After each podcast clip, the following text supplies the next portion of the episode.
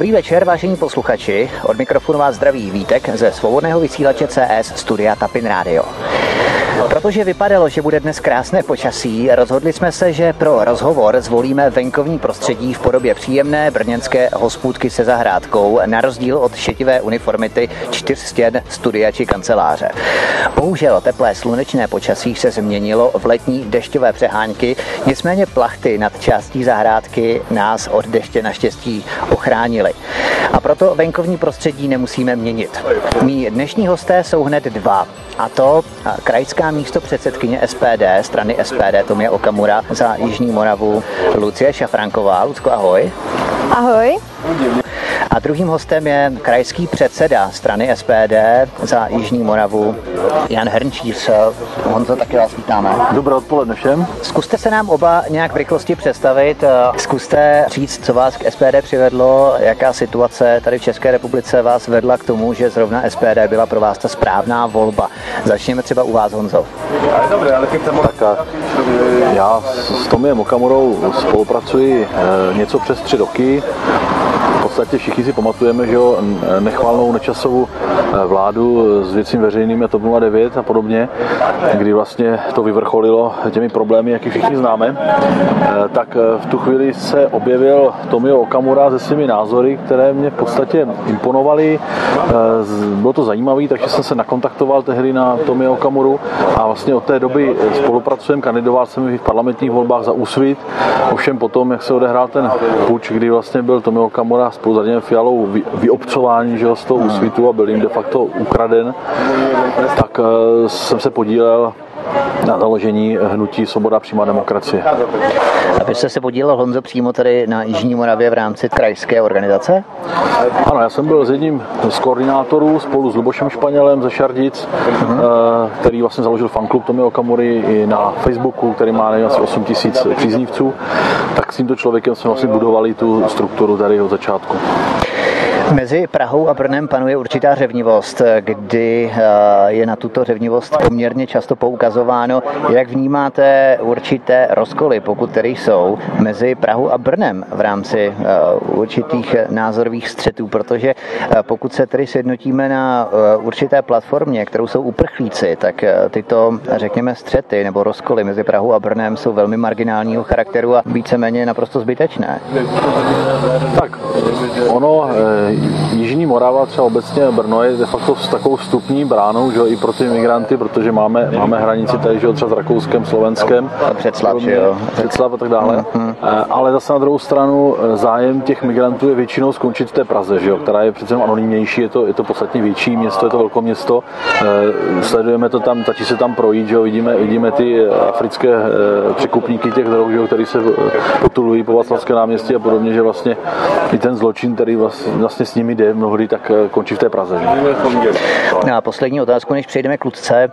Tady v Brně jsou dvě mešity, jednak eh, na ulici Vídeňská a jednak eh, nově objevená tajná mešita, která tady působila dva roky na Králově poli.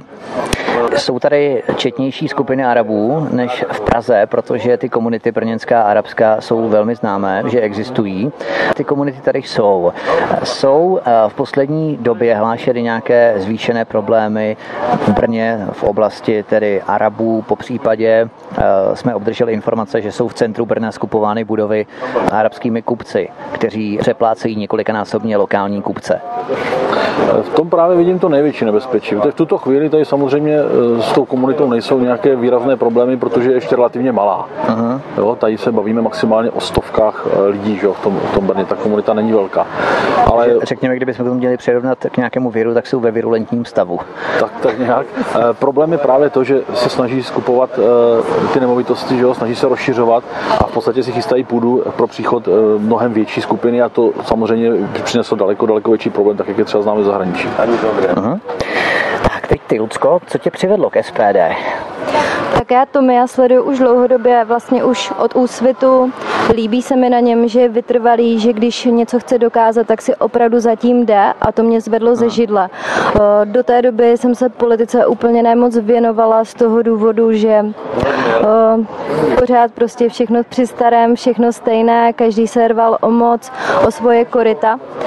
Ale Tomio je úplně jiný, souhlasím s jeho názory a proto jsem se poté přidala k SPD. Myslíš, Luzko, že ti Tomio poskytl určité, řekněme, impulzy, aby se se o politiku zajímala v tom širším spektru, protože na jedné straně tu máme uprchlíci, ale když se podíváme na program SPD, tak eh, i na jeho projevy, na různých demonstracích, v řídkých projevech Tomia Okamury na české televizi, ale v častějších projevech v alternativě, tak eh, si uvědomíme, že on vlastně těm lidem tam cpe i další otázky, například OKD, solární barony, eh, exekuce a řadu dalších otázek, i sociálních rozměrů. To znamená, že on tu politiku pojímá opravdu v tom širším spektru, že může oslovit potenciálně více voličů než řada jiných alternativ, kteří se soustředí a koncentrují pouze na tu otázku uprchlické krize a nic moc jiného fakticky neřeší.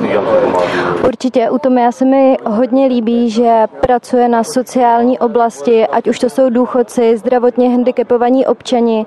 Hlavně mluví vždycky o tom, že ti, co pracují, mají nárok eh, potom na podporu v nezaměstnanosti, eh, když se dostanou do těžké situace, když přijdou o zaměstnání. Eh, na druhou stranu se mi líbí, že ti, kteří dlouhodobě nepracují, ať už je to naše romská menšina nebo vůbec parazitismus vůbec tady na našem sociálním systému, tak toto všechno chce odbourat. Podmínkou toho, že aby člověk minimálně pět let pracoval s tím, že alespoň, že se do toho bude započítávat i jeho vysokoškolské studium, tak, tak to má být, tak je to správně. My jsme se tu dotkli částečně i romské otázky. Nemyslíš si, že je škoda, že tato otázka je pod tíhou uprchlické krize poměrně upozaďována?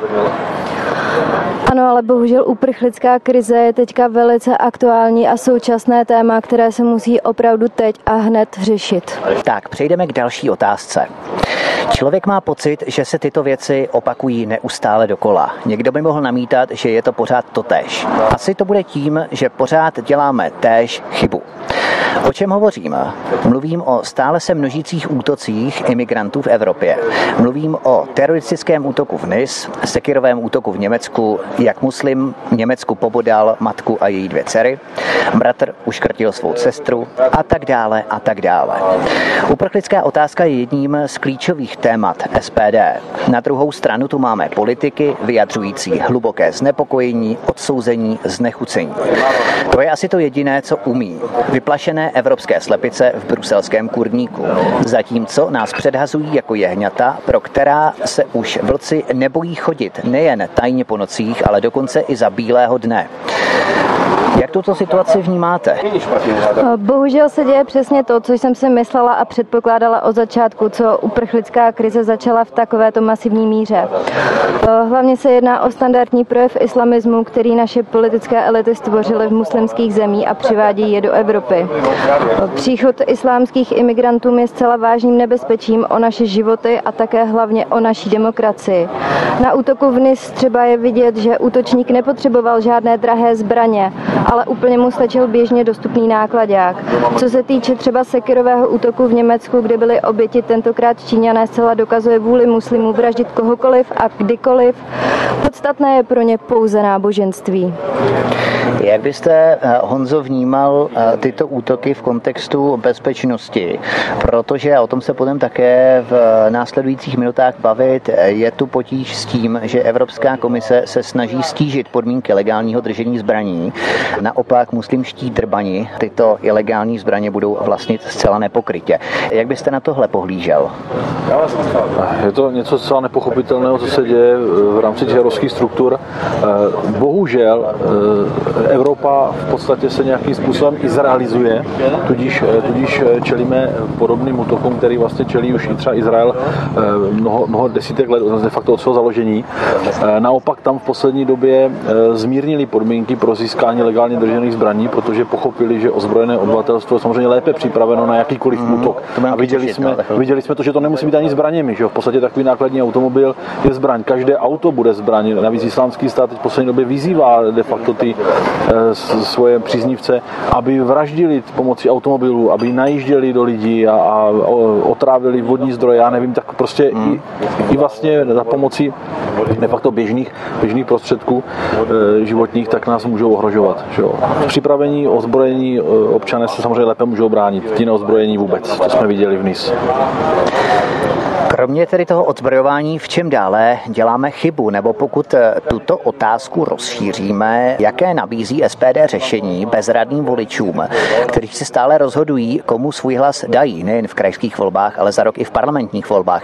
Jak chce SPD napravit chyby, kterých se dopustila současná koalice s hanebnou arogancí k vlastním obyvatelům, protože téměř 2 miliony imigrantů tu už máme a nežijeme ve vzduchoprázdnu. Jakou vizi tedy potenciálním voličům předloží musíte, abyste je přilákali, upoutali natolik, že vám svůj hlas do urny hodí. Honzo. No, je jasné, že to samozřejmě velmi těžké, protože voliči se tady za posledních 25 let už mnohokrát spálili. Problém je spíš v tom systému, který tady v té politice funguje. Ono totiž ty politické strany nebo ty politiky, které v těch volbách volíme, tak oni eh, se zdají být něčím, čím nejsou. Eh, de facto eh, v pozadí politiky u nás stojí nějaké mocenské, mnohdy mafiánské struktury, eh, většinou napojené na nějaký kapitál, že jo. Platí si, sponzorují ty politické strany, ti politici potom hrají nějaké divadílko, že jo, pro nás, pro nás občany, pro nás voliče a rozhodují stejně ve prospěch podle předem daných not tady těchto, těchto mocenských skupin. Byly tady projekty, jako já nevím, věci veřejné a podobně, které vlastně stvořili, že jo, k motři, jak se ukázalo, poslanci tam byli vybíráni na inzerát, eh, měli dělat nějaké loutky, že jo? Pak, se, pak se s nimi nějakým způsobem obchodovalo, to si všechno pamatujeme. Takže eh, právem jsou ti voliči v podstatě znechucení, otrávení a nevěří de facto ničemu. Co se mně líbí u Tomia Okamury a Hnutí svobodná demokracie, Tomio Okamura je solitér v tomto. Vím, že není napojen na žádné eh, skupiny mafiánské, je to prostě člověk cílevědomý, pracovitý. Protože on maká, on to nepotřebuje být napojený nikam. Přesně tak, jo. Prostě a to, to, toto si myslím, že je naše velká, obrovská výhoda. Že to, co slibujeme, eh, jsme schopni i naplňovat a nemusíme poslouchat nějaké kmotry v pozadí. Lucko, v čem si ty myslíš, že děláme tu zásadní chybu, že SPD, když to tedy porovnáme s tom měřítku těch politických stran, které už tady, jak Honza říkal, vládnou 25 let, ať je to ČSSD, ODS a potom KSČM, po případě KDU ČSL a takových těch stran buď do počtu, anebo stále opozice, tak v čem děláme chybu, že nedokážeme v rámci tedy určitých alternativních proudů, myšlenkových proudů, názorových proudů upoutat k tomu, aby voliči uh, slyšeli ten náš hlas, protože v té Evropě to bouchá stále více a častěji. Přesto ta alternativa, protože Tomio Okamura můžeme ho nazvat alternativou, byť s tímto názorem inklinuje 85% české populace, takže extremismus ani alternativa není.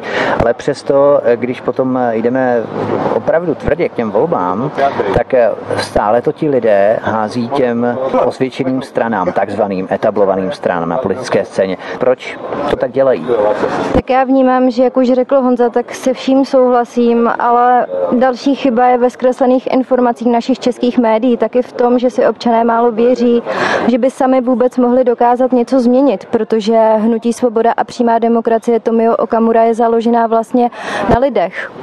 Není to jenom Tomio Okamura, ale jsme jeden tým, jedna rodina a stále se rozrůstáme.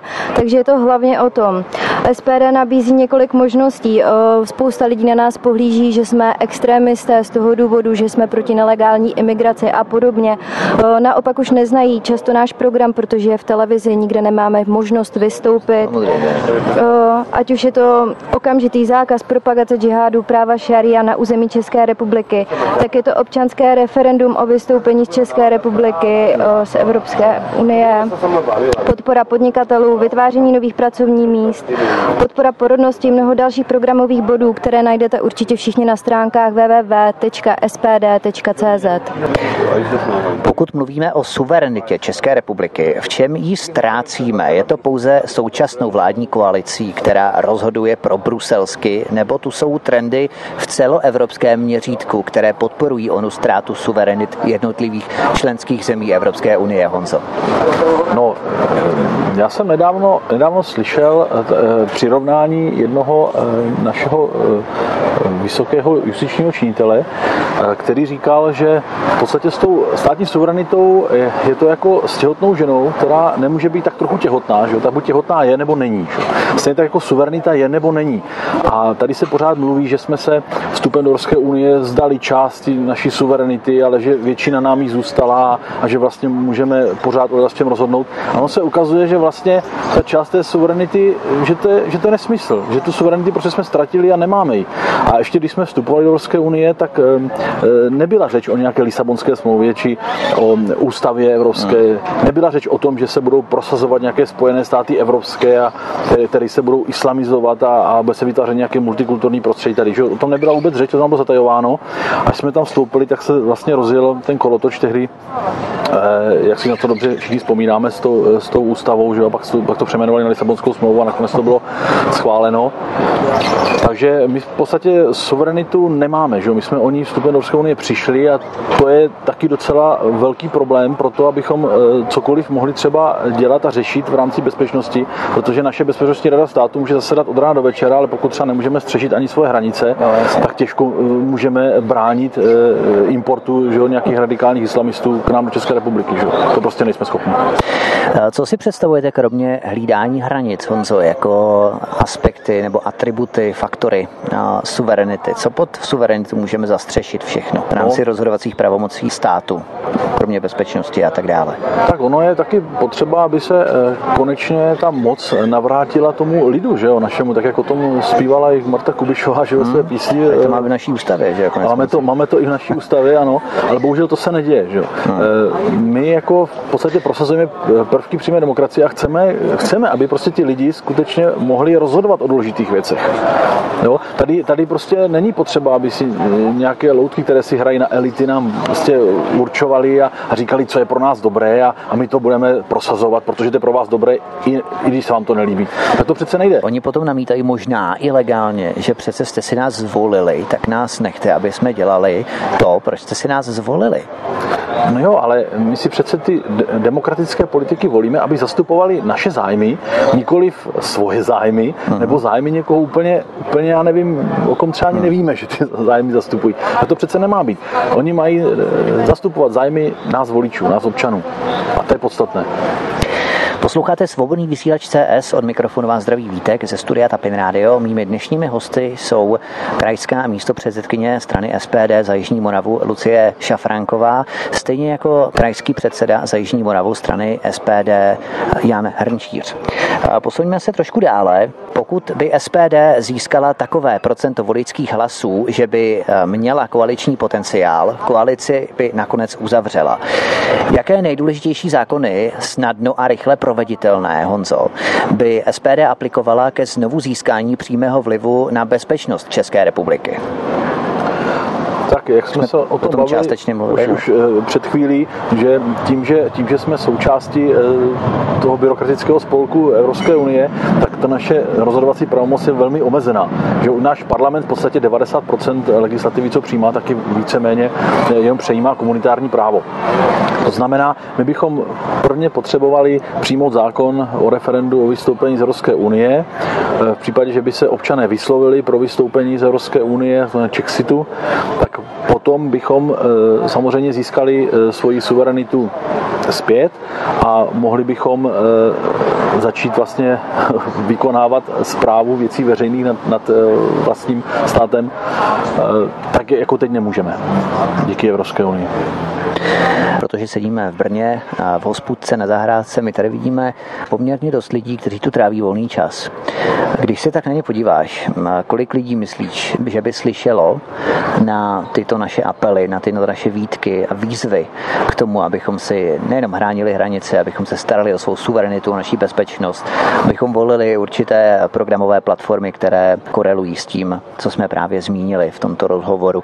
Kolik lidí tak myslíš, že přijde reálně k těm volbám a hodí volební lístek do urny právě pro SPD? Tak já pevně doufám, že ta hranice volební účasti už u krajských voleb díky tématům a díky tomu, co se teďka děje ve světě, ať už je to v NIS, ať už je to v Německu, ať už je to ve Francii celkově, tak doufám, že to bude aspoň 50% a víc. Pevně v to věřím a prosím za to, přijďte k volbám. Pokud budeme hovořit o zákazu islamizace, už si to tady načla, zákazu práva šária, džihádu, co je pod tím všechno myšleno, kromě zákazu mešit, matrasů a tak dále? Těch mešit u nás je v České republice aktuálně 16, o kterých se ví oficiálně a v Brně tady konkrétně dvě, už jsme o tom taky mluvili. Takže co dalšího pod to spadá? Určitě jednou z dalších věcí je způsob porážky halal, což je pro mě absolutně nepřijatelná záležitost a nemá tady absolutně u nás co dělat. Je to úplně nehumánní způsob, kde zvíře má být nejprve položeno na zem a zabito podříznutím hrdla a to jedním tahem nožem, při kterém má dojít k přeříznutím tepny, která zásobuje mozek krví. E, to zvíře musí úplně vykrvácet, protože pro muslimy je vlastně krev toho zvířete úplně nečistá, jinak to maso nekonzumují. A takovýmhle způsobem myslím si, že není možné, aby toto tady bylo u nás vůbec povoleno. Na internetu byl zveřejněn seznam halal porážek. Jakým způsobem si myslíš, že by se proti ním mělo postupovat zákonnou cestou? Protože ministerstvo zemědělství od roku 2010 právě povolilo výjimku těmto porážkám halal, respektive řezníkům.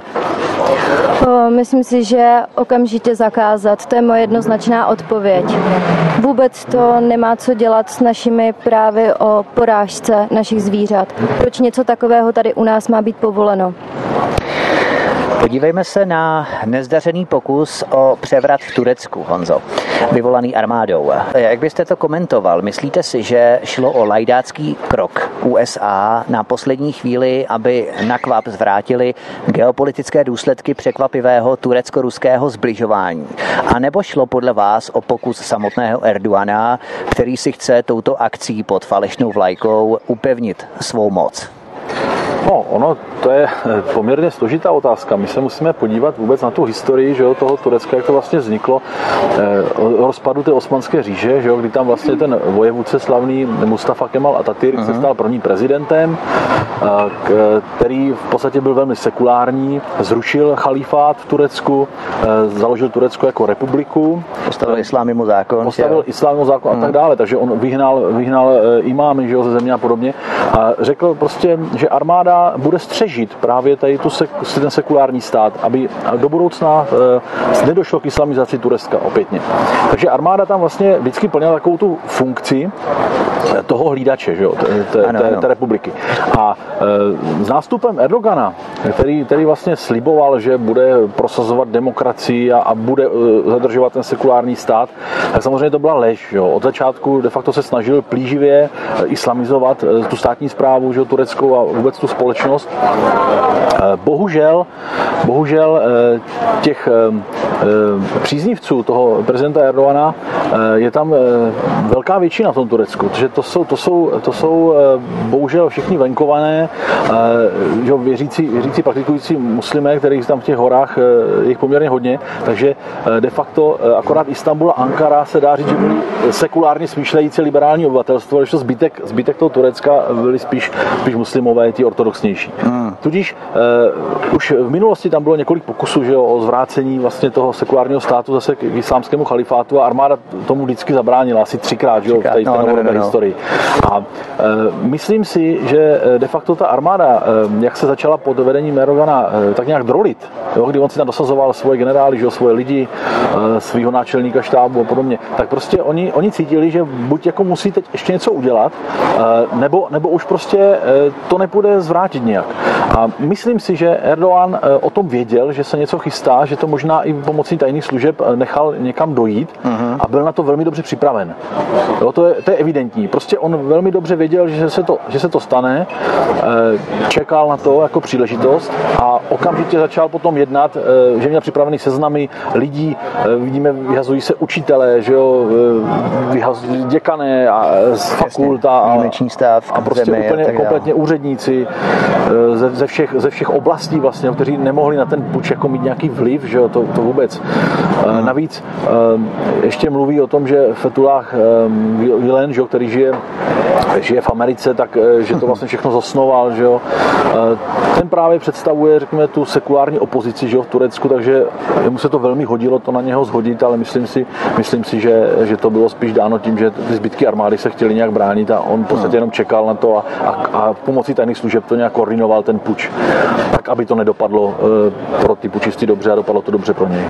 On totiž eh, Erdogan dokonce i žádal na některé ze státních náštěv Obamu, aby Gilena vydal právě do Turecka.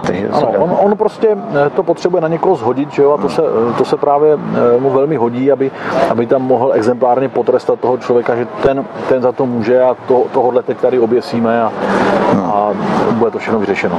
Mimochodem, teď se ukázalo, že Gilen a jeho organizace jako Podesta Group je napojená na Clintonovou, financuje nepřímo kampaň Clintonové ohledně pana Oskoka. Pan Oskok, který vlastně víceméně působí v rámci šéfovské pozice na ty různé provázané sítě firem a společností.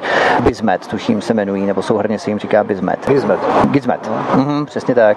Tak eh, vlastně ty jsou napojené, nepřímo financují kampaň Clintonové. To je docela zajímavé zjištění, ne? To je hodně, hodně zajímavé zjištění, ale zase na druhou stranu ne úplně překvapivé, protože eh, víme, jak americká politika funguje a, a je to víceméně eh, válka peněz. Všechny volby, že americké, obzvláště volby prezidentů. Takže, takže ty peníze mnohdy tekly od Saudů, od Katařanů, takže se nepřekvapuje to, že to je, že to je třeba i z, té, z této strany. Jaké nebezpečí, Lucko, představuje pro Evropu Turecko, když si vezmeme ty čistky, které Erdogan okamžitě začal provádět, více než 10 tisíc lidí zatčeno, výjimečný stav v zemi a cíl je jasný, jednak zbavení se svých politických oponentů a jednak dokončení islamizace ústavně sekulárního státu. Navíc se naše vláda nechala slyšet, že dohodu o bezvízovém styku s Turky sněmovna nenabourá. Tedy co můžeme v nejbližších dnech a týdnech podle tebe od Turecka očekávat? Jsou oni nevypočitatelní, že to nejde nějakým způsobem ani rámcově odhadovat? Tak já se hlavně obávám stálého, naplňová, stálého naplňování vize Erdoana velkého osmanského Turecka, taky úplný likvidace veškeré opozice v armádě a v justici, se kterou už začal, která aktuálně probíhá. A bezvízový styk, no, je to problém a hodně se toho bojím. No. Hmm. Je ještě dnes nějaká možnost za současných podmínek, za současné vládní koalice ten bezvízový styk nějak zarazit, zvrátit, protože to je zase další věc, která k nám směruje z vyšší úrovně Evropské unie. Takže máme my vůbec nějakou šanci to zvrátit za současné vlády? Vzhledem k tomu, jak všechno ovládá Evropská unie, tak se celkem bojím, že ne. Honzo? No, e, sice je pravda, že by s tím měli souhlasit e, jakoby e, všechny státy Evropské unie, aby to prošlo, ale, ale když vidíme tu naši probruselskou vládu, tak si myslím, že nikdo, nikdo nebude takový hrdina z těch našich představitelů, že by, že by tohle prosadil. Ani Maďarsko. No, já, se, já, se skoro, já se skoro obávám, že ani to Maďarsko už. No. Hmm. Myslíš, že pan Orbán ztrácí už takovou tu sílu, tu rozjetost, pro kterou ho většina z naší alternativní scény obdivovala, že se dokázal tvrdě a nekompromisně postavit Evropské unii, stavět plot. Podobně jako mají američané proti Mexičanům, což nikomu nevadí a tak podobně. Myslí, že pan Orbán ztrácí tu určitou energii.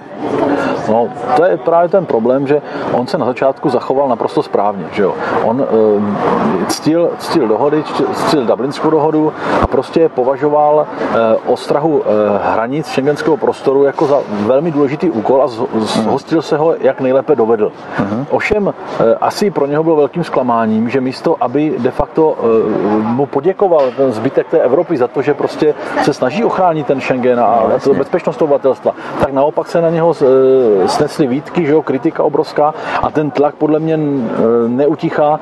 Naopak prostě si myslím, myslím, že sílí proti, proti němu, proti jeho vládě, proti jeho opatřením a obávám se, že pod takovým tlakem dlouhodobě jako není, není schopen tu energii v sobě udržet. To prostě nejde. Nerozjel Erdogan náhodou druhý proud, kdy kromě prvního proudu uprchlíků k nám začne proudit i druhý proud Erdoganových oponentů?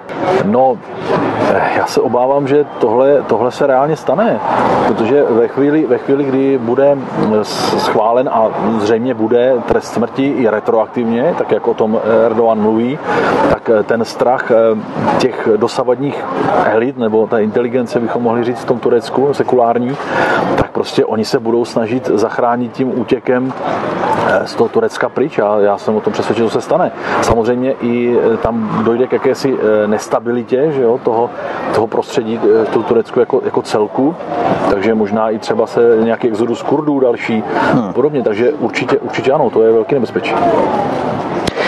Předsedu KDU ČSL Pavla Bělobrátka přepadla náhlá lítost s tureckými akademiky, kteří se stali oběťmi Erdoganovy čistky a prý by mohli začít učit u nás. K tomu se samozřejmě přidal šéf konference rektorů a rektor Karlovy univerzity Zima, rektor Masarykovy univerzity v Brně Beck. Tak vám nevím, koho mi je líto víc, jestli těch oponentů z řad Gilenových stoupenců anebo Bělobrátka Zimy a Beka. Co si o tom myslíš, Lucko? Tak hlavně tady není dostatek míst pro naše vysokoškolské pedagogy, natož pro imigranty jako takové. Nejdřív musíme hlavně zabezpečit naše české občany a potom můžeme uvažovat i o ostatních. Totiž Pavel Bělobrádek se často nechal slyšet svými excentrickými výroky, můžeme říci. Jeden z těch výroků zněl v tom smyslu, že kolonisté navýší naší populaci, protože je tu více než 90% mužů. Jak si myslíš, že může křesťan vůbec něco podobného prohlásit? Tak já si, si můžu do toho vstoupit. Uh, ono obecně ještě s těmi akademiky, jo, tady vlastně v minulém roce naše univerzity že jo, propouštěli několik stovek vysokoškolských učitelů, protože přišli do škol že jo, slabší ročníky z těch 90. let, takže ubylo těch studentů výrazně. No, jasně. A, a vlastně, jako, já vím, že jenom Technická univerzita, že jo, v Ostravě bylo 500 lidí, jako snad loni nebo předloni propouštěli, eh, univerzita Olomouci, že jo, taky snad pětistovku. Takže jako vůbec, vůbec vyslovit něco takového, jako kdy tady se ocitají tyto lidé na úřadu práce a jako, jako těžkost tu práci zhání, tak říkat, jako, že prostě tady vezmeme třeba tisíce e, tureckých e, vysokoškolských pedagogů, aby tady nahradili já nevím koho, že jo? To, to je no že neumí česky ještě navíc, to je, jo? Ano, jako, já si myslím, oni teda umí, umí třeba jako angličtinu relativně, relativně dobře v tom Turecku, to je sice pravda, ale, ale prostě to je naprosto, naprosto zcestné a nesmyslné. Jako já, já vůbec e, mnohdy ty, ty výroky e, pana Bělohrátka e, považuji za velmi, velmi mimozemské. Možná čas, často jezdí na školení do Spojených států, takže tam třeba dostává jako inhalívárnu úplně jinou, než máme třeba my tady všichni. Všichni si vzpomínáme, všichni takže... vzpomínáme po volbách 2014, kdy tam právě odjel na 14 dní, těsně po volbách. No, ale už tam byl několikrát té doby, mm. že, na takových 14 denních výletech, takže vždycky se odsaď vrátí, tak, tak něco z něho takového moudrého vypadne. Jo, takže... No, no, no. Je to úplně jasný asi, co tam dělali. Uh, no, my jsme se tu před rozhovorem bavili ještě o tom žebříčku kvality školství na světové úrovni, kdy podle toho žebříčku my jsme na desátém místě, Turecko je na místě 72. To znamená, pokud bychom chtěli i zkvalitňovat naše školství, tak tímto počinem by to asi uh, poměrně nešlo. Co myslíš, Lucko? Určitě by to nešlo. Vůbec není možné o, zavedení prostě tureckých vysokoškolských profesorů sem k nám, ať už z hlediska o, jejich náboženských hodnot oproti našim křesťanským. Tak je to absolutně nereálné. A vzhledem k tomu, že tady máme vysokoškolského pedagoga, tak bych ráda předala i slovo jemu.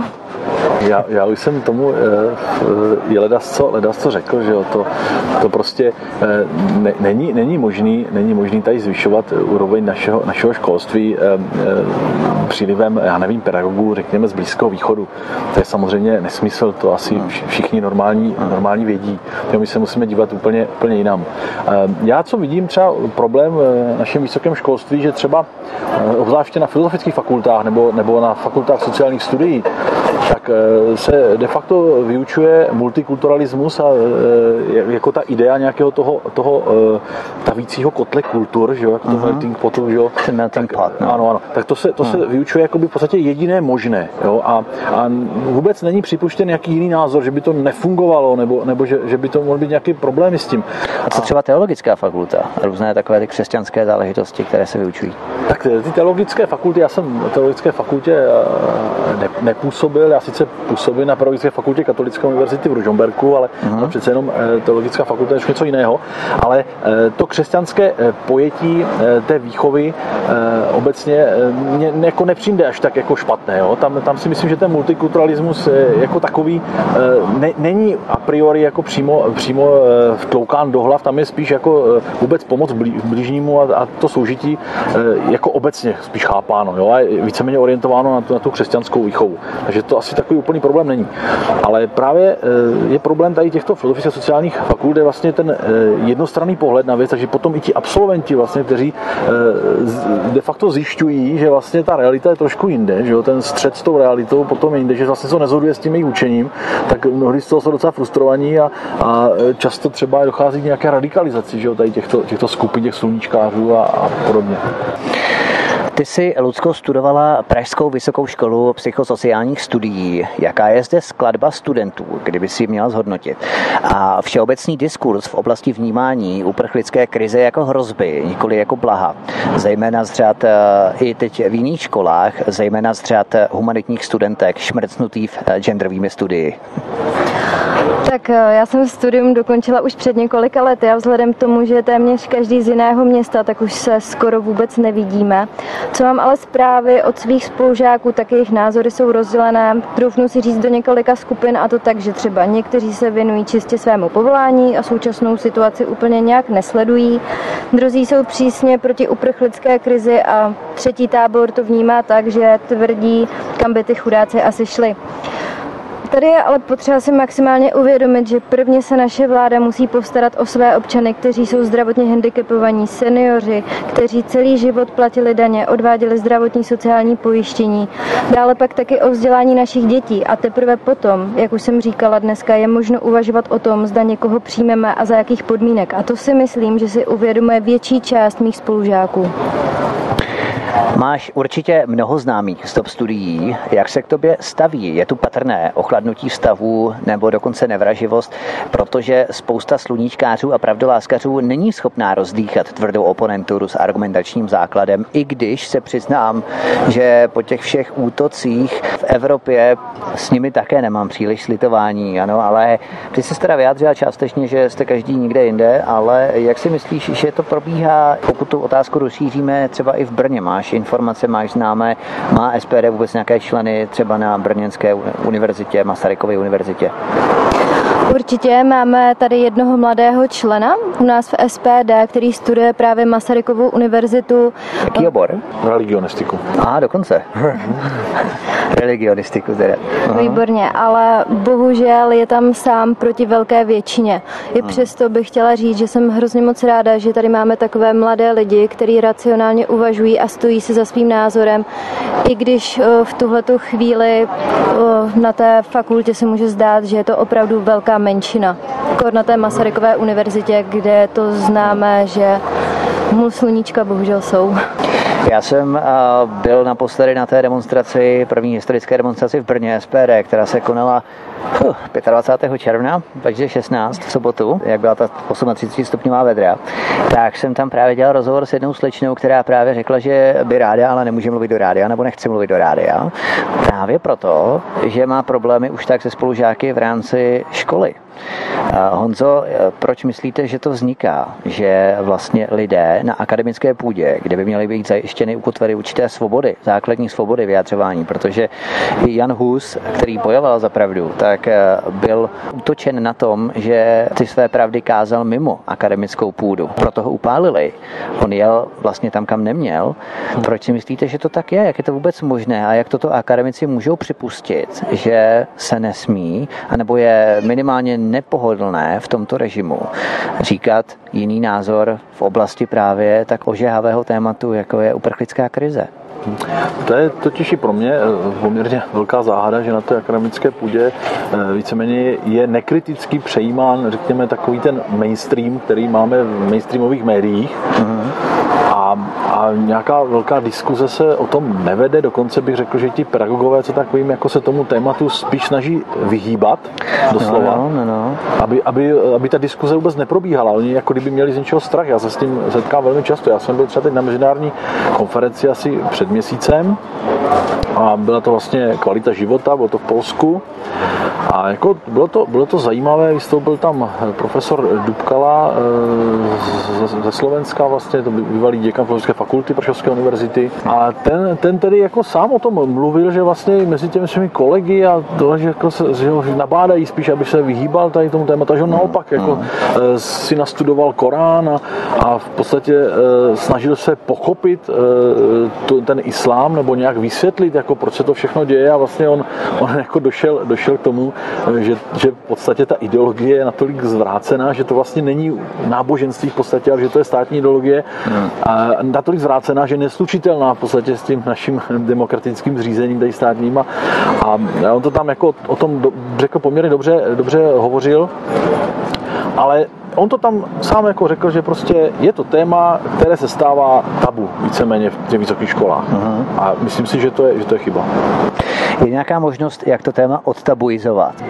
Já se domnívám, že to souvisí právě s tou cenzurou, která v těch mistrových médiích je. Že jo? Pokud, pokud, se, eh, pokud ta cenzura skončí a i ten mainstream eh, začne eh, o těch problémech informovat, začne se tam diskutovat třeba v té televizi, v těch rádích a podobně o těch problémech, tak předpokládám, že opadnou i zábrany i tady třeba o té akademické půdě, protože oni se tam často asi bojí o, ty svoje, o ta svá místa, protože je všeobecně známo, že vysokoškolský pedagog je de facto jinde eh, než na akademické půdě v podstatě nepoužitelný člověk. Jo, pro praxi jako velmi, velmi těžko. Takže existenciální důvody. Takže určitě, určitě to souvisí s tímto, že oni opravdu mají, mají strach jako o to, o to místo. Ono to je vlastně víceméně nejbrutálnější metoda, kterou režim může použít vedle určitých typů manipulací, jako je morálně emocionální manipulace a tak podobně, tak existenciální problémy, kdy člověk může být u vás najít nějaké dílčí chyby, takové opravdu marginální chyby, no a samozřejmě na základě těchto chyb můžete být vyloučen, persekuován a tak podobně. Takže to je spíš ten, ten, ta brutalita toho režimu, kdy skrytě vyhrožuje. To vlastně se vůbec neslučuje s nějakou demokratickou doktrínou, kterou bychom tady měli mít zavedenou. Tady máme postkomunismus, bych řekl. To, my tady nemáme úplně demokracii. Jo? To je jakýsi postkomunismus a my k té demokracii e, snad doufám, že jednou dospějeme, ale rozhodně ji tady hmm. úplně nemáme. Já myslím možná, že se blížíme spíš diktatuře, tvrdé diktatuře merkelovského typu, ne? A, a, nebo, a nebo to vezme ten, ten dru, druhý směr a, a, a skončíme, skončíme v podstatě u zase u nějaké diktatury nebo totality. Že? Hmm. To je toho se obávám. Lucko, jak většinou argumentují na konkrétní fakta, která na ně vzneseš, myslím na eh, lidi, se kterými mluvíš, ve snaze provádět určitou formu osvěty, pokud eh, se pouštíš do debat s eh, lidmi, s tvými známými, kteří možná i díky tvé angažovanosti se stávají tvými bývalými známými. Tak já se hlavně často setkávám s velkou neinformovaností a taky s názory, které znají z českých našich médií. Když se ale rozvine většinou debata, tak ve většině případů mi dávají za pravdu, ale dlouhodobé ovlivňování spoustu nejasností nejde změnit po jedné debatě. Hmm. Každý člověk má podle mě právo nesouhlasit, mít svůj názor a i za to já budu vždycky bojovat. A když už se povede, aby se lidé zajímali, jak věci ve skutečnosti jsou a zjišťovali si pravdivé informace, tak je to skvělé. A není to spíš tak, že ti lidé, aby od tebe měli pokoj, tak ti jako dají za pravdu, anebo ne, aby od tebe měli pokoj, ale i, i, i normálně, protože je to nebaví, je to bolí, protože myšlení bolí, že? Tak pokud eh, opravdu nemají eh, ten záměr starat se o věci kolem, o věci komunity, o věci, řekněme, našich národních zájmů, ať už eh, na místní úrovni, krajské úrovni, nebo celostátní úrovni, po případě úrovni zahraniční, tak ti lidé potom řeknou, no jo, ono je to hrozný, no ale potom, když se rozejdete, tak potom to stejně tam budou hodit tý ČSSD nebo do ODS, po případě Topce. Nesetkal se taky s něčím podobným?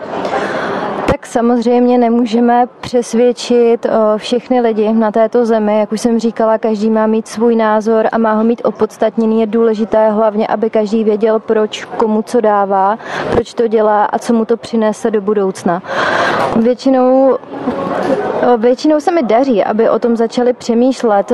Oni to vnímají hodně tak, že vidí, že jsem se k něčemu dala, že opravdu zatím jdu a pracuju. Pracuju na tom a na druhou stranu ze začátku to bylo takové horší, nevěřili tomu úplně, ale teďka čím dál, tím víc se blíží k těm volbám, tak ty lidi mně přijdou, že se i zvedají, protože ty události je jich čím dál tím víc. Když na tuto skupinu obyvatel pohledneme z psychologicko-sociálního úhlu, co si myslíš, že je vede k tomuto modelu chování, kdy část z nich staví na odiv určitou stavovskou hrdost, zásadovost, touhu pomoci za každou cenu, myslím teda pomoci, ne pomoci, abychom to tak rozdělili. Třeba, že se z pomáhaných stávají aktivní nebo pasivní latentní teroristé a z nás je jakási lovná zvěř. Oni však stále tvrdí, že jim musíme ukázat, že se jich nebojíme a přijmout jich dvakrát tolik, abychom ukázali naší přátelskost a toleranci, přičemž to po Evropě bouchá stále častěji. Co si myslíš, že vede tyto sluníčkáře k danému vzorci chování, myšlenkovému nebo názorovému proudu, řekněme? Tak ono je to hlavně hodně široké téma.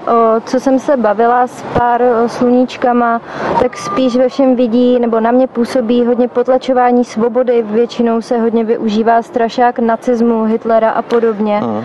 Je to taky hodně způsobené výukou na některých nejmenovaných vysokých školách, čehož je důkazem jeden právě, jak už jsem říkala, z našich členů, co denně sedí v posluchárnách, poslouchá názory některých pedagogů, následně taky svých spolužáků. Jsem fakt ráda, že prostě tady mezi náma je, racionálně smýšlí a stojí za svými názory. Pane Honzo, oni jsou po určité době i velmi nenávistní. Třeba australská moderátorka v posledních dnech jsem se dočetl, Sonia Krugerová, vyzvala v televizi k zákazu migrace muslimů do Austrálie. Okamžitě jí zavolila vlna nenávistných reakcí. Svůj názor vyslovila v souvislosti právě s útoky v NIS a ona vnímá situaci v Japonsku, kde doposud nedošlo k žádným útokům islamských extremistů proto, že v zemi je málo muslimských přistěhovalců. Kde se podle vás bere bere ta čirá nenávist a nevraživost sluníček, ať se jedná o naše eh, nebo německou antifu a další a další. Tak já, já už jsem o tom tady v začátku trošku eh, mluvil, že přece jenom ten eh, cenzurovaný mainstream eh, prostě říká, že, že máme být milí a že máme všechny vítat, že, jo, ty, že potřebují naší pomoc a, a že mezi nimi nejsou nebezpeční teroristé, že to je jenom propaganda nějakých xenofobů a rasistů a nevím podobně. Teď i třeba na těch školách jo, často právě probíhá i ta výuka jednostranně, ta diskuze je jednostranná, jo, nepřipouští se v podstatě nějaký jiný názor. A oni pak jsou, jsou jaký konfrontováni že, s tou realitou. Jo? Že teď oni sami vidí, že, že to paradigma, který jim bylo v podstatě do té, do té hlavy v no, tou školou, hmm. tou školou jakoby naimportováno nebo naimplantováno, tak oni vidí, že to, že to tak jako nějak, jako, že to není asi úplně ono. Jo? A oni samozřejmě jsou z toho frustrovaní a, a od té frustrace hmm. už pak není daleko že jo, radikalizaci k násilím a podobně. Protože já jsem se účastnil několika německých demonstrací a oni dokonce pískají na píštěli při hraní německé hymny.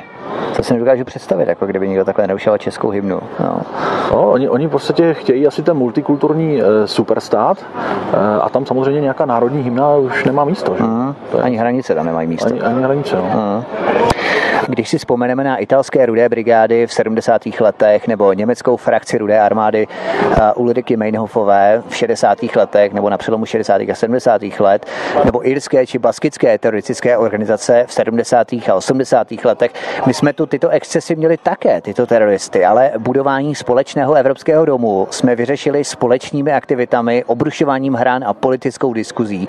Máme vystavěnou určitou parlamentní architekturu, řekněme, naší civilizační oblasti a teď najednou to během pár let brutálně ničíme, ustupujeme z bojiště, ba co víc nepřátelé si zde ještě zveme a vítáme je tu.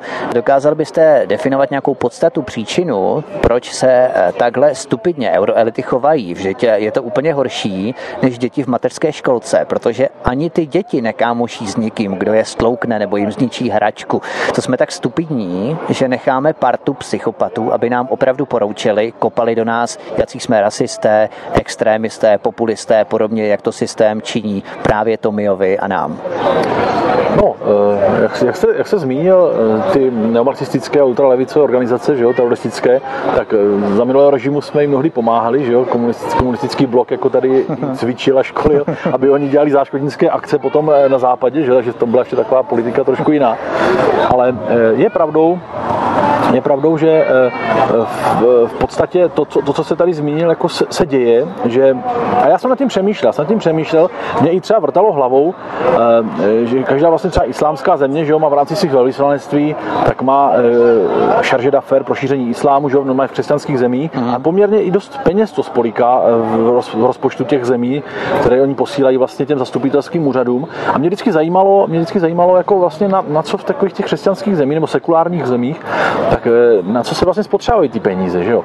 A pak, se, pak jsem zjistil, že vlastně oni mnohdy stojí za různými neziskovými organizacemi, za různými nadacemi, eh, právě tyto peníze, zpravidla třeba i ty muslimské země, a tyto nadace pořádají různé semináře a školení, kde prostě zvou bývalé nebo současné politiky vlivné, že jo? A oni pak za to vystoupení inkasují obrovské peníze, že jo, přes ty nadace a podobně. A tam jsou právě jo, šířené, šířené takové ty eh, promuslimské potom názory a, a promigrační a všechno. A možná, možná je to souvisí s tímto, že potom ti politici samozřejmě eh, v vozovkách korumpování eh, tímto způsobem, tak eh, mají problém třeba aktivně vystoupit proti těmto jevům.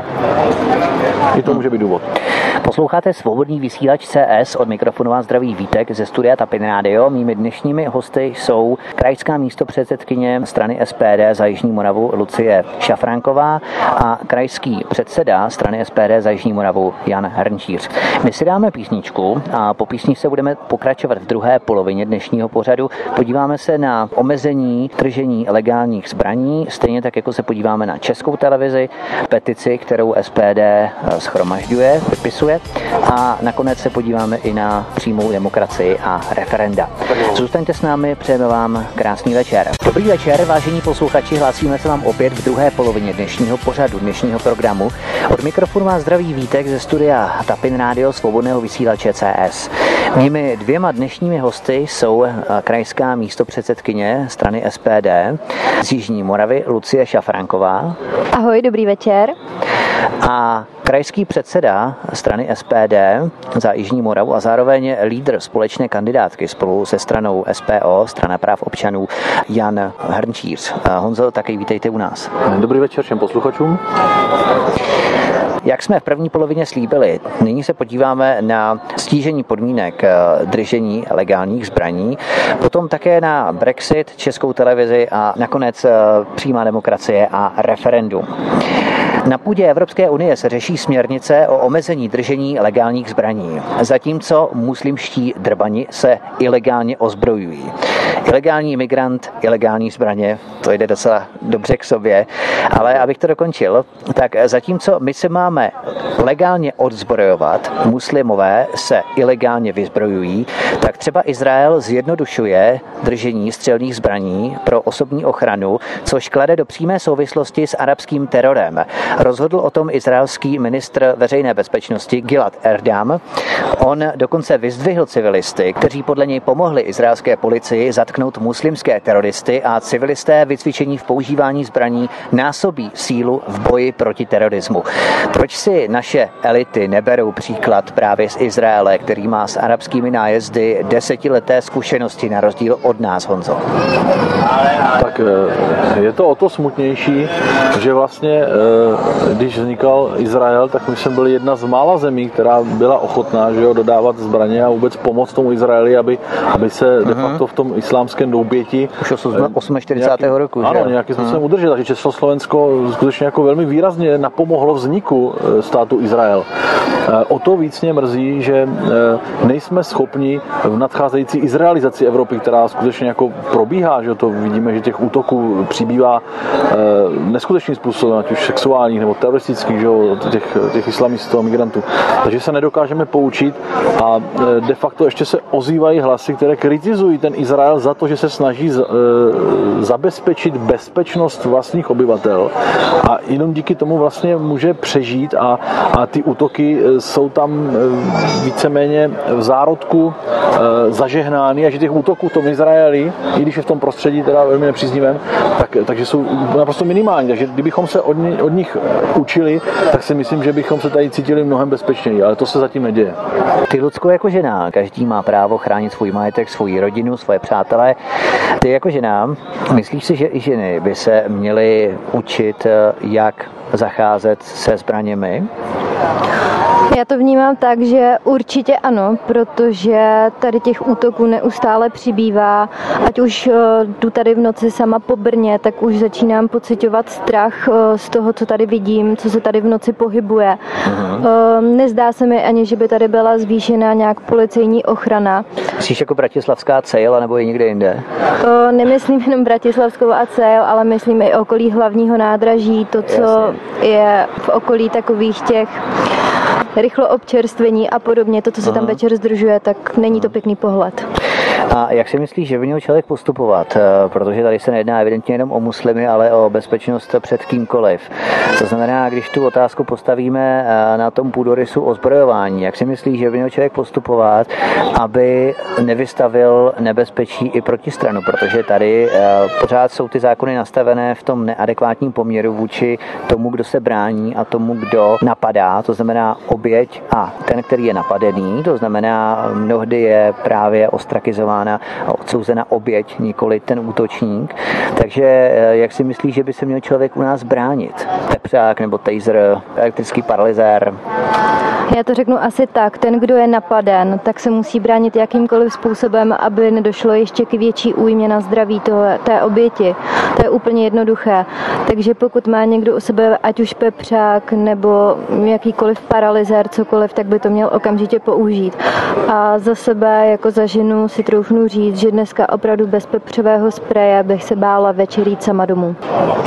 Co si myslíte, Honzo, o té zákonné disproporci právě mezi eh, tím útočníkem a obětí, protože v tom zákonu je to velmi vágně odlišeno, diferenciováno. Tak eh, co si o tom myslíte? Proč je to u nás tak záměrně nedovychytané, řekněme? No, eh, to je pro mě trošku záhadou, protože u nás že o nějaké, nějaké přiměřené obraně se neustále mluví. Že jo? Hmm. A já jsem teď poslouchal v rádiu tento týden nějakou debatu a, a tam nějaký odborník právě se snažil vysvětlit, co to vlastně ta přiměřená nepřiměřená obrana je a, a víceméně to dopadlo tak, že jako pokud se teda eh, bude bránit eh, žena eh, muži, tak v podstatě pokud použije jakýkoliv prostředek odvrácení toho útoku, tak je to přiměřená obrana, dejme tomu, Aha. ale pokud se takhle stejným způsobem bude bránit muž, tak bude mít samozřejmě problém.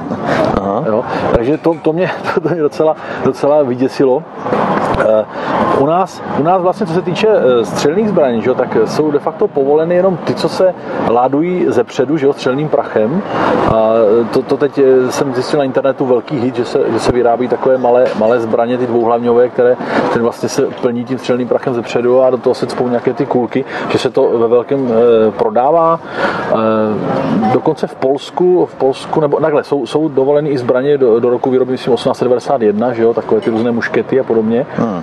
Takže eh, ty perkusní revolvery a, a, a tak dále. Ale třeba v Polsku jsem zjistil, že jsou povoleny zbraně třeba jako kolty, že jo, ty šestirané normálně na náboje, co se mm-hmm. vlastně známe z těch westernů, že jo, podobně, mm-hmm. tak to se, to se normálně, normálně prodává a prý se to i e, sem vozí, že se, že, se, že se snaží obcházet trošičku e, tu naši legislativu, ti naši lidé a do Polska si jako nějak, nebo přes Poláky víceméně si Jasně. kupují tady tyhle, ty, tyhle ty kolty, že to je jakoby na občanský průkaz, že jo, polském občanu, že to, že to normálně prodávají. Takže lidi, se, lidi samozřejmě vnímají to nebezpečí a, a snaží se prostě e, svými prostředky nějakým způsobem e, ozbrojovat a, a, a bránit se tomu, tomu střetu těch civilizací, který tady v podstatě probíhá. My jsme to mluvili o směrnicích Evropské unie ohledně stížení podmínek pro držení legálních zbraní. Tak eh, taková perlička, několik dní po Brexitu Evropský parlament schválil emisní limity, já nevím, jestli to zaznamenali tuhle no. zprávu, například eh, pro buldozery, dýzlové lokomotivy nebo sekačky na trávu. Myslí Myslíte, že to nějak výrazně přispěje ke zlepšení bezpečnosti v prostoru zemí Evropské unie? No, eh, eh, souhlasím, souhlasím s tím, že eh, i tyto, tyto stroje a, a přístroje dokáží vyprodukovat, řekněme, z plodiny a třeba u lidí, kteří s tím pracují, řekněme, třeba celou směnu a podobně, že, že jako můžou být určitým způsobem ohrožení. Zase na druhou stranu je potřeba si třeba říct, že když si vezmeme 15 největších, největších nákladních lodí na světě těch tankerů, tak vyprodukují v podstatě stejné množství těch spalin jako všechny automobily světa. Aha. Jo, takže potom, potom, eh, řekněme, řešit emise eh, sekaček na trávu eh, mně připadá naprosto marginální až, až směšné. Jasně. Když tu tak diskutujeme o Evropské unii, 10. prosince 2015 bylo předsedkyni petičního výboru předáno 2566 petičních archů se 24 788 podpisy občanů v petici o vystoupení z Evropské unie. Petice pod dohledem servilní Sobotkovy vlády samozřejmě neuspěla. Myslíš, Lucko, že je nyní příznivé klima pro opakování této petice na pozadí Brexitu, protože 23. června třeba tohoto roku byl na půdě poslanecké sněmovny pořádán seminář Brexit a Czexit. Eh, měl jsem na svobodném vysílači rozhovor třeba s panem Petrem Žantovským, který se na semináři také účastnil a diskutující se shodli, jak on to popisoval, že se bude v Británii tak dlouho počítat, počítat a počítat, dokud se nedopočítají pro ne Brexitu.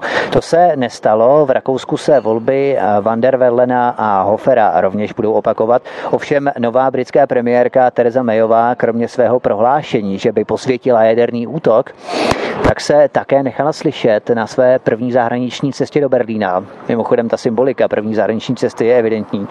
Tak eh, britská premiérka se nechala slyšet, že do konce letošního roku Británie nepožádá o odchod z Evropské unie. Brexit ne Brexit. Takže se vracím okruhem znovu k té otázce, je nyní příznivé klima, aby se po naší probruselské, proamerické, chceme-li, nebo jak chceme, vládě znovu ještě důrazněji a tvrději vymáhalo hlasování o Chexitu.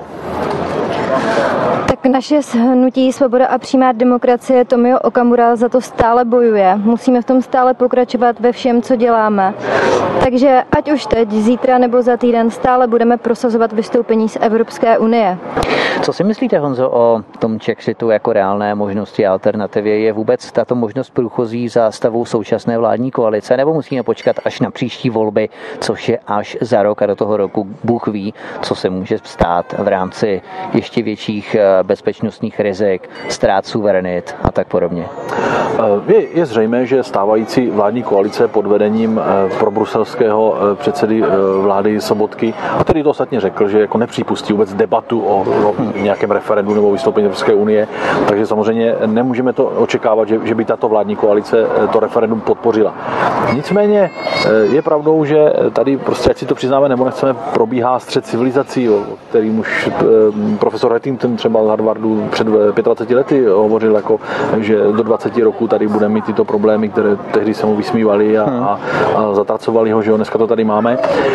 A e, pod, myslím si, že pod tlakem právě těchto, těchto problémů a, a potíže teroristických útoků a sexuálních útoků a, a na ženy a dalších, tak e, je jasné, že e, tato, tato vláda bude mít čím dál těžší obhajovat tu svoji probruselskou multikulturní pozici.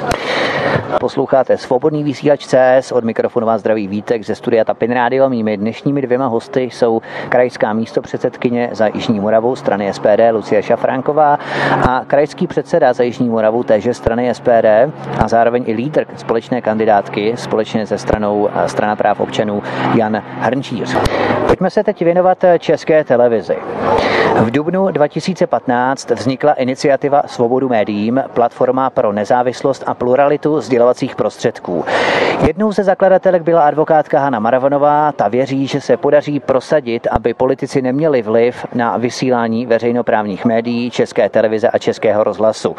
To podporuje Združení například Vraťte nám stát, Veřejnost proti korupci a další a další. Na demonstraci SPD, která se konala 25. Eh, června, SPD schromažďovala podpisy v petici na zrušení koncesionářských poplatků České televizi. pro seniory a zdravotně postižené. Já jsem se bavil také s panem senátorem Velebou na minulé demonstraci 14.5., který hovořil o změnách nominací do spolitizované rady České televize a s tím spojených i zrušeních koncesionářských poplatků České televize. Když ale člověk vidí, kolik různých iniciativ vzniká, kolik peticí už bylo hozeno do koše, nepřipadá vám, že se všichni tak trochu točíme v kruhu, že se motáme ve slepé uličce, která už byla tolikrát vyzkoušená a o které víme, že nefunguje? Nebo jaké konkrétní kroky chystá SPD, strana, která má sama problémy s embargem na ní samotnou až na pár výjimek v české televizi? No, já, já, já si myslím, že eh, problém, eh, problém té televize eh, je v tom, že ta rada že, České televize, nebo i vlastně rozhlasu, že, Českého rozhlasu, tak je, je řízená lidmi, který, který nominuje vládní koalice. Že jo? A, a vždycky se snaží tady ty, po těch, po těch volbách, že jo, ty strany tam prosadit svoje lidi a přes ně jak si oplatňovat nějaký svůj, svůj vliv. Že jo? Tato rada schvaluje i odměny že jo, řediteli České televize, takže mega, že jo? a jako ta částka třeba tam mi vyrazila dech, že jo? v podstatě odměna, odměna ředitele roční je v podstatě větší než jeho roční plat, který je i tak, dá se říct, gigantický na naše poměry. Takže já v tom vidím tak jako nepřímou korupci trošku, že jo? protože jako on bude poslouchat tu radu, protože bude chtít ty peníze, že jo, by mu schválili, jo? takže když je poslouchat nebude, tak oni mu ty peníze neschválí. Já si myslím, že to je začarovaný kruh, jo? že nemůžeme potom očekávat nějakou objektivitu, že prostě to tam, to tam de facto zastávající situace nemůže ani být. Proč jste vyselektovali pouze seniory a postižené v té petici? Protože na televizi se dívají lidé i zdraví, lidé středního věku, lidé produktivní, kteří jsou také extrémně naštvaní z tendenčně upraveného zpravodajství České televize. Proč tedy jen tahle úzká skupina lidí? Tak ono, tato petice má spíš sociální charakter. Jo? To není o naštvanosti nebo nesouhlasem toho, co, co vysílá, nebo té cenzury, že jo, té televize a podobně. Ale spíš, spíš je to myšleno na opravdu seniory a zdravotně postižené, aby se jim odlehčilo v těch výdajích, které prostě mají i tak enormně vysoké. Jo? Spíš ten sociální charakter má tahle, tahle petice. Ono třeba, i když jsem se teďka bavila s některými seniory, tak petice se jim strašně moc líbí, protože všichni si uvědomují, kolik jim naše vláda přidala. 40 korun na měsíc, to není na den pomalu jako na rohlík. Takže je to pro ně strašné odlehčení. Vnímají to velice pozitivně, toto. Já snad v té české televizi všichni, všichni vidíme, že českou televizi hm, ovládá určitý, určitý jeden proud, že jo, vlastně ti lidi, ty komentátoři nebo ty pseudoodborníci a politici, kteří jsou neustále zváni, to uh-huh. jsou mhm. pořád stejné obliče, uh-huh. pořád dokola. Víceméně ze dvou třetin, řekněme, hlásající jeden, jeden názor a pokud se náhodou někdo z těchto lidí jako od toho mainstreamu televizního odchýlí, tak už ho příště nepozvou teda, je nahrazen zase nějakým, nějakým servilním človíčkem. Já si myslím, že tohle jako je docela problém a ta televize jakoby asi zasluhovala nějakou větší, větší reformu. Když si vezmeme ten poslední půl rok, nebo i možná i rok, jaký SPD měl vyhrazený prostor právě v České televizi k prezentaci svých názorů jako jedna z legitimních politických stran? No, to je, to je, právě, to je právě ten problém, eh, že za, za, tu, za tuto dobu, to znamená, řekněme, letošní, letošní rok, Aha. tak e, byl v událostech komentářích e, krátce Tomio Okamura a byl tam krátce Radim Fiala. Jo, a, a rok předtím v podstatě nic. Jo, což, což je jako naprosto nepochopitelné, i když se podíváme třeba na preference že jo, našeho hnutí, i přes veškerou blokádu, tak e, preference neustále rostou a de facto i v těch průzkumech e, atakujeme tu hranici 5% nebo ji mnohdy vlastně pře, pře, překračujeme, tak stejně, stejně ten prostor je naprosto, naprosto minimální.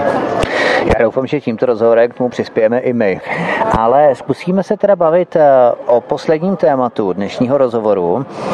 Se stále větším a větším odstupem od Brexitu je skvělé, která se zástupci jednotlivých frakcí elit odkopávají. Hovořím o přímé demokracii a o referendech na celostátní úrovni, která má SPD jako hlavní náplň své činnosti. Příklad. Referendum není vrcholem demokracie, ale jejím dnem, říká advokát a bývalý ministr spravedlnosti Karel Čermák, kterému se nelíbí, že politici přenášejí odpovědnost za rozhodování na nevypočitatelný dav.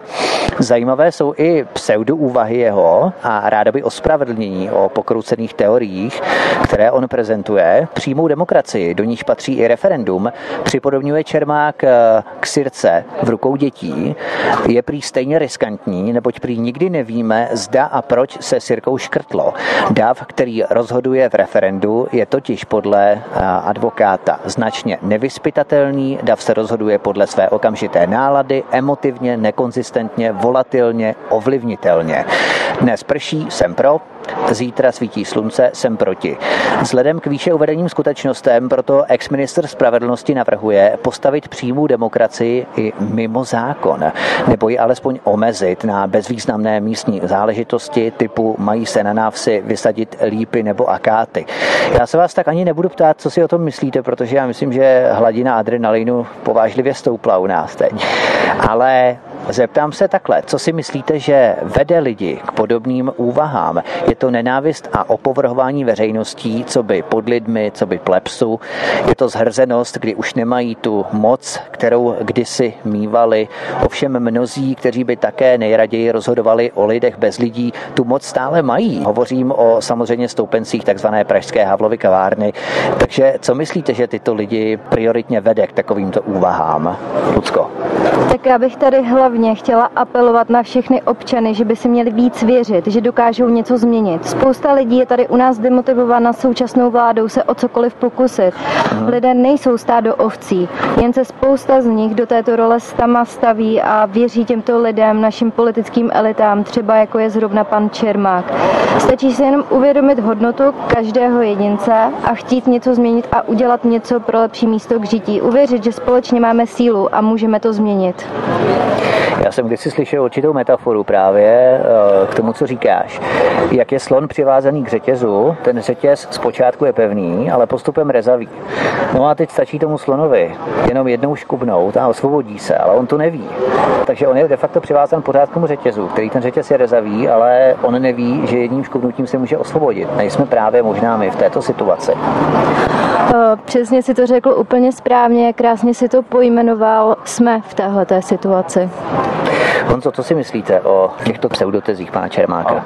Já, já, si, já si myslím, že to je trošku strach eh, těch eh, pseudoelit, nebo že se za ty elity považují ve směs, právě, že, že ztrácí tu moc. Ono v podstatě pak bychom teda mohli i ty volby de facto zrušit, protože tam se lidi velmi často rozhodují právě podle emocí. Že jo? Ty, ty volební kampaně jsou právě takto vedeny, aby, aby prostřednictvím emocí, nebo aby zbudili ty emoce že jo, v těch lidech, že emoce ten, ten nejsilnější motor, že těch lidí se zvednout a prostě jít těm volbám a Aha. nějaké té straně ten svůj hlas dát.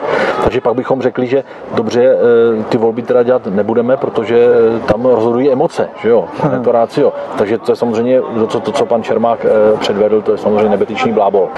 Ono totiž emoce jsou jedním z faktorů, na základě kterého se lidé rozhodují opravdu objektivně s přihlédnutím ke skutečnostem, které se dějí, protože pokud bychom uvažovali bez emocí, takže bychom mohli už rovnou naprogramovat nějaký vzorec, nějaký program, který by za nás zvolil to, co je zrovna s ohledem na současný stav situace dobré. Takže bychom ani nepotřebovali vlastně lidi k tomu volit a vlastně bychom volit vůbec nemuseli. Jo. Ty emoce jsou právě důležité, že to nás odlišuje od těch strojů. Že? Přesně jo, tak. No. Já si myslím, že, že to je naprosto přirozené, že právě, že, že se lidé rozhodují na základě emocí. Hmm. Ne, ne, nejenom chladnokrevně tím, tím ráciem. Když se jedná o tedy přímou demokracii, myslíte si, že česká populace je, řekněme, z hodiny na hodinu nebo ze dne na den, případně z týdne na týden, vyspělá natolik, abychom si mohli rozhodovat o celostátních záležitostech, samozřejmě s výjimkou nějaké, řekněme, společné obrany a tak podobně, protože třeba v jeho švýcarském kantonu Ticino se hlasovalo o zákazu nošení burek a hijabů na veřejnosti. A ti lidé si to odhlasovali, zakázali si to. To znamená, že to je typický příklad přímé demokracie, která naprosto skvěle funguje funguje v praxi. U nás by to samozřejmě prošlo, ale potom tu tady máme samozřejmě další otázky, kdy Švýcaři odmítli nepodmíněný příjem, myslím, že se to jmenovalo, což si nejsem tak zcela jist, zda by naši lidé toto odmítli a co by jim to přineslo dobrého. To znamená, jakým způsobem by se měli lidé objektivně rozhodovat podle určitých kritérií, které jsou jim předestřeny často účelově v médiích, tak aby se rozhodovali tak či tak. Protože eh, když si vezmeme přímé referendum na nějakou otázku homosexuality, Prague Pride a tak podobně, no, to je možná lepší, lidojedů. No, takže pokud se tu vyskytnou odborníci, kteří začnou, to jsou takzvaná Overtonova okna, nevím, jste slyšeli tu teorii, Overtonovo okno, eh, prosazení neprosaditelného, tak eh, to je něco podobného.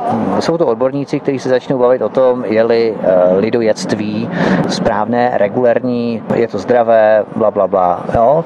A potom de facto za pět let se to dostane do širšího diskurzu, začne se to diskutovat nejenom tedy v úzkém kruhu odborníků, ale potom samozřejmě i v médiích, dostane se to potom na ulici, na veřejnost, lidé v tramvaji, v autobuse, v metru, v autech, v rádích, budou se o tom všude bavit, jo? dostane se to do takového všeobecně vnímaného diskurzu veřejného, no a potom se to vyskytnou frakce, jedna bude pro, jedna bude proti, ale už se to dostalo do veřejnosti a postupně se to prosadí stejně jako zmíněná homosexualita třeba, která samozřejmě nám nepřekáží vůbec. My nemáme nic proti homosexuálu, nebo teda určitě ne. Naopak, mám mezi známými řadu homosexuálů, ale prostě nepovažuji to za téma, které by se mělo nějakým způsobem zviditelňovat na úkor jiných menšin. Jo?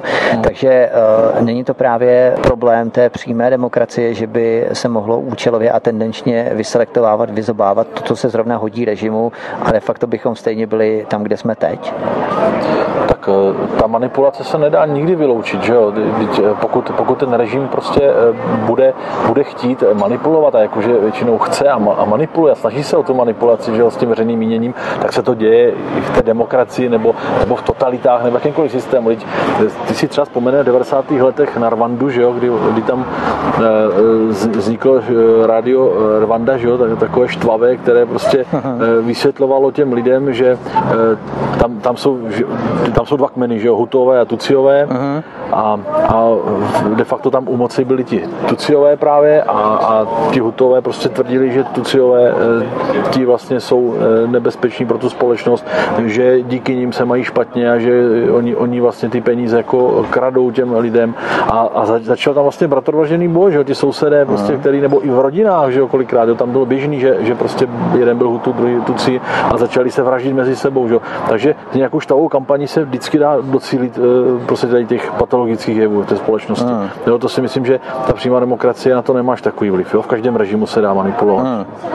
Když si tady vezmeme pokus o přímou demokracii, tak eh, to můžeme připodobnit eh, k referendu o vstupu do Evropské unie, kde se tady konalo v České republice v roce 2003. A tady byla velmi tvrdá pro bruselská, pro evropská už tehdy, ještě když jsme tam nebyli, kampaň. Ti lidé se rozhodovali právě bohužel podle toho mainstreamu. Jo, I když to byly hlasy typu Václava Klauze, který eh, tvrdil, že naopak, že bychom měli počkat s tím vstupem a pročíst si podrobně všechna pravidla, podle kterých budeme fungovat. A to ještě, jak jste uvedl v první polovině pořadu, nebyla žádná Lisabonská smlouva a tak podobně. I tak uh, už byly určité symptomy, že to fungování bude spíše na bázi vykořišťování našeho hospodářství, zemědělství a tak podobně. Tak uh, i tady vlastně probíhala v přímém přenosu manipulace, kdy to přímé referendum bohužel bylo zneužito k té pozitivní kampani pro Evropskou unii, ne? Ano, to, to mě, se, mě se už tehdy velmi nelíbilo, protože když třeba Velká Británie vstupovala eh, na počátku 70. let do, do Evropského společenství tehdy, uh-huh. tak eh, eh, vláda vyčlenila určitý balík peněz na propagaci, dejme tomu toho vstupu, a úplně stejný balík peněz, přesně půl na půl, zase jasně, na, na jasně. propagování těch negativ, nebo řekněme na upozorňování na ta negativa. Aby se ti občané mohli rozhodnout na základě pro a proti. Jo? A snažili se vyváženým způsobem informovat že, to obyvatelstvo, což u nás se nestalo. U nás v podstatě ve všechny peníze 100% bylo použito na propagandu pro bruselskou, že prostě de facto jiná, jiná cesta není a že žádná negativa vlastně neexistuje. Uh-huh. Ale ono obecně právě e, Evropská unie jako nějaký projekt už od těch 50. let, že jo, ten Monet s tím Schumannem to e, e, zakládali, tak oni to mysleli dobře, že jo, ten volný pohyb osob, kapitálu, služeb. Jako to, to bylo naprosto jako skvělý model. Uhlí, ocel a, že, a tak dále. Ano, ano. Jako to, to, tehdy v tom 53. že jako společenství uhlí oceli, že to začalo a pak se to rozvíjelo dále, tak eh, to, to nebyl problém. Problém začal, řekněme, někdy, eh, no začal, nebo začal kulminovat spíš kolem toho roku 92, kdy se přijal Maastricht a začala ta Evropská unie diktovat těm státům, jak mají dělat politiku a jak, jak mají mít ekonomiku a jak, jaký, jak mají mít zadlužení, jak mají mít inflaci a, a, a co, jak mají mít rozpočty a podobně, že jo, až se to někam sunulo dál a dál. A co byl problém, a největší problém podle mého názoru je, že vlastně Evropská unie není schopna dodržovat sama vlastní pravidla. I když se hlasovalo, že jo, té Lisabonské smlouvy, tady to Irové odmítli třeba, že jo, v referendu podobně, no tak, tak se, ano, ano, tak se, tak se v podstatě udělalo to, že se zopakovalo, udělala se propaganda, že jo, tomu se připojili nějaký výhrušky, jo, kdyby náhodou, a tak se to udělalo znovu, až to teda, no tak přece takhle to nejde, jako jo, to, to prostě, jo, to, to, to, když nedodržuje to společenství vlastní pravidla, je odsouzeno k zániku, dřív nebo později, to se nedá nic dělat. Má SPD nějaký konkrétní model, jakým způsobem rozpracovat tu otázku přímého referenda nebo přímé demokracie a zároveň tedy přímého referenda, tak, aby nedocházelo k těmto manipulačním pokusům o zneužití veřejnosti k cílům, které vláda a potažmo elita chce? Tak eh, pokud, pokud se podaří prosadit eh, tu přímou demokracii a řekněme eh, do, do vlády budou posíláni lidé, který, který se budou těšit všeobecné důvěře že jo, těch lidí, uh-huh. tak se dá očekávat, že ani ta manipulace nebude tak silná, jako to, jako to třeba máme teď. Jo, to, to si myslím, že, že základním předpokladem, aby to vůbec mohlo fungovat, aby skutečně tu moc měl ten lid ve svých rukou, aby, aby rozhodoval o tom, kdo vlastně nám bude vládnout, aby se ostřihly v podstatě nějaké ty eh, mafiánské nebo finanční skupiny, jo, které stojí v pozadí hmm.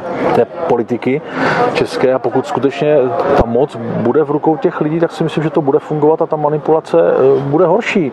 Jo, eh, my třeba i navrhujeme eh, volby poslanců aby, aby probíhaly podobným způsobem, třeba jako by do Senátu, aby ty okrsky byly, byly naopak ještě trošku, trošku menší, aby ti kandidáti byli známí té veřejnosti, aby, aby se volili lidé, kteří prostě požívají, řekněme, nějakou úctu těch, těch spoluobčanů, aby to nebyla nějaká anonymní jména na, na krajských kandidátkách, že jo? tam se Jasně. vystrčí nějaký lídr, za to se schová pět, pět neznámých eh, loutek mnohdy, že jo? nebo prostě lidí, který, který e, jsou naprosto neschopní, že jo? nebo, nebo jakýmkoliv způsobem se projevit, pak jsou asi i lépe manipulovatelný, zřejmě to je ten důvod. Takže pokud tohle se odstraní, jo, stejně tak třeba i tu odpovědnost soudců prosazujeme a státních zástupců, e, situace, kdy jsou v podstatě tyto lidé, zejména soudci, nezávislí naprosto na čemkoliv a, a sami o sobě rozhodují, pokud mají prohřešek, tak sami o, sobě rozhodnou, nebo kolegové rozhodnou, jakým způsobem se potrestají, to taky není úplně dobře. Jo, tam by mělo docházet třeba k nějakému obhajobě toho mandátu po nějakých letech třeba, jo. Známe ten model, když se volí soudci, že jo, ve Spojených státech a podobně, jo, že, že vlastně jsou vybíráni e, lidé, kteří požívají vážnost a úctu svých spolupčanů. Já si myslím, že to není úplně špatně. Já, jako těch, těch modelů se dá zpracovat nebo diskutovat mnohem, mnohem víc. Blížíme se k závěru dnešního pořadu. Lucko, já se tě ještě zeptám, chystá SPD ještě v srpnu nebo v září před krajskými volbami nějaké akce v Jižní Moravě, v Brně, kdekoliv? Tak určitě něco chystáme. Momentálně je to všechno ve fázi příprav. Během srpna budeme hodně pracovat na tom, aby jsme veškeré akce připravili na září. Během celého září až vlastně do voleb budeme mít volební petiční stánek na Masarykové u McDonaldu, takže tam nás kdykoliv můžete zastihnout, můžete se s námi promluvit, zeptat se na otázky, které vás zajímají. Tam bude probíhat sběr podpisů k petici na zákaz poplatků seniorům handicapovaným v rámci České televize. Ano, přesně tak. Tahle ta petice tam bude plně k dispozici. A kdo tam všechno bude? Bude se tam střídat? Budeš tam ty? Bude tam někdo jiný? Budou tam kandidáti z naší kandidátní listiny. Já tam budu taky. Budu tam ke konci září, počátkem října. Honzo, co vy, co chystáte v srpnu, v září tady na Jižní Moravě jako lídr společné kandidátky? Chystáte se na nějaké akce, kdy budete jezdit za občany, diskutovat s občany? Tak eh, eh, vzhledem k tomu, že naše koalice SPD a SPO eh, nemá milionové rozpočty na volební kampaně, tak nám nezbývá nic jiného, než dělat kontaktní kampaň, ale ono je to dobře, ono je potřeba mhm. s občany mluvit, takže nějaké, nějaké akce, pódia na náměstích, samozřejmě to je nesmysl, zvláště v období prázdnin, lidé prostě jsou na dovolených a chtějí relaxovat, odpočívat. Snažíme se, snažíme se i, i Tomio Okamura, i Radim Fiala nám to vydatně pomáhají a navštěvujeme různé akce kulturní, sportovní po celé republice a snažíme se tam mluvit s těmi lidmi, zjišťovat ty problémy, co je trápí, co by chtěli změnit, s čím, s čím máme jít třeba do těch voleb. Takže my se snažíme naslouchat a, a komunikovat s těmi lidmi, takže to se, to se děje. Já teď se zúčastním v sobotu e, dračích lodí v Vědovnicích, kde bývá velká účast a, a velmi se tam těším, že, že tam se sjíždí vlastně lidé z celého regionu, uh-huh. kde budu diskutovat s těmi, s těmi občany a, a zjišťovat vlastně ty jejich potřeby. My jsme se tady celou dobu bavili o množství otázek, o velkém četném množství otázek, eh, které lidi zajímají. Eh, myslíš, Lucko, že jsme něco zásadního vynechali, když se setkáváš s občany, kteří se tě ptají na různé otázky, co je trápí, co by chtěli změnit, eh, že jsme něco zásadního vynechali, s čím se setkáváš, co ty lidé nejvíce chtějí? Tak nejvíc po mně žádají funkční sociální systém a aby jsme už něco udělali s nelegální imigrací. Myslím, že je dostatečně výmluvné. Funkční sociální systém. To je poměrně obtížné, protože to by chtěl asi každý, ale už se o tom mluví velmi dlouho. Má Honzo SPD nějaký zásadní rozpracovaný plán, schéma v rámci toho sociálního systému? Nemusíme teď přímo taxativně vyjmenovávat ty určité položky všechny, jo? to nechci, jenom nějak globálně vyzdvihnout ty nejpalčivější, nejdůležitější otázky ohledně systému. Tak eh, jednoznačně eh, SPD eh, prosazuje, nebo Tomio Kamura dlouhodobě, že v podstatě i, i sociální dávky je třeba si nějakým způsobem zasloužit. Že důvodem pobírání sociálních dávek přece nemůže být jenom to, že se mi nechce pracovat, že prostě odmítám pracovat. To prostě nejde. Máme tady dneska už třeba mnohdy třetí generaci, kdy vlastně nikdo nepracuje třeba z těch, z těch rodin. Jo, kdy vlastně ty pracovní návyky nejsou ani u dědečků, ani u, u otců a matek, hmm. ani, ani vlastně u těch dětí. A oni prostě v těch rodinách jako ne, nemají žádnou motivaci, že jo? Ne, neviděli prostě tátu nebo mámu jít do práce vlastně celý život. Hmm. A, a to, to, se, to je strašně velký problém, že ty pracovní návyky jako pak těžko získávají. Takže já třeba uh, jsem byl poměrně smutný z toho, když ústavní soud odmítl tehdy vlastně určitou vázanost že jo, na veřejně prospěšné práce, vyplácení nějakých dávek, kdy vlastně eh, ten ústavní soud řekl, že prostě to protiústavní, protizákonné.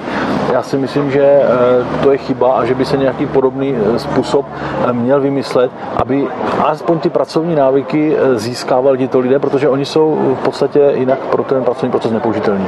Ano, to sice souhlasím, ale v rámci tedy těchto záležitostí týkajících se veřejně prospěšných prací, tak je tady to riziko, že město, aby ušetřilo finanční prostředky, si nebude najímat firmy pro tyto práce, ale bude využívat právě tyto lidi, kteří třeba nejenom, že nechtějí pracovat, ale oni třeba chtějí pracovat, práci sehnat nemůžou, tak oni je k tomuhle budou zneužívat a tím výrazně ušetří kasu a potom zbydou eh, peníze samozřejmě pro větší korupce a tak podobně. Ne, nehrozí tady to riziko?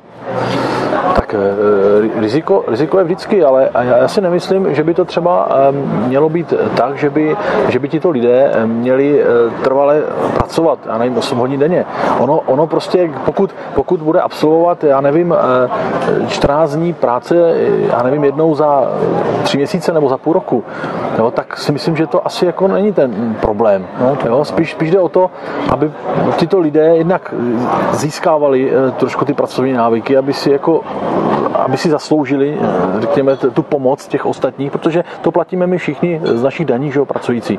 Takže tyto lidé by měli ukázat tu ochotu a samozřejmě i pro ty svoje děti třeba ukázat, eh, že, že v podstatě je potřeba chodit do té práce, že to je, to je ta cesta, ne, ne prostě ležet u televize a čekat Jasně. na tu pošťačku s těmi dávkami. Že? My tady máme ty tradiční regiony, jako je Mostecko, severní Čechy, jako je Severní Morava, Ostrava, země Osoblaha, že jo, tyhle ty hmm. lokality, kde je tradičně největší nebo nejvyšší nejvyšší nezaměstnanost. Myslíte si, že i v těchto regionech je nějaká možnost, jakým způsobem výrazně pomoct lidem bez nudnosti změnit jejich místo bydliště, aby mohli pracovat, případně aby nějakou práci sehnali, protože přece jenom firmám, společnostem, korporacím se do těchto regionů příliš nechce, i když oni ví, že by tam ty pracovní síly sehnali možná i mnohde poměrně i lacino, levně.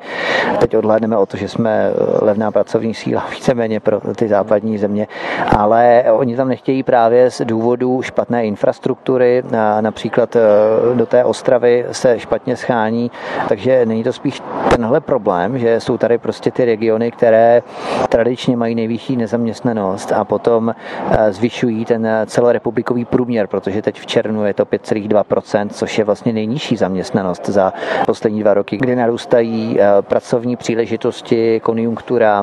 Tak vlastně v rámci SPD hodně pracujeme na nových pracovních pozicích, komunikujeme i se zahraničními firmami, aby sem k nám přišli, eh, takže i tím by se dalo zaměstnanost určitě zvýšit a to stejné se snažíme podporovat i malé podnikatele, živnostníky.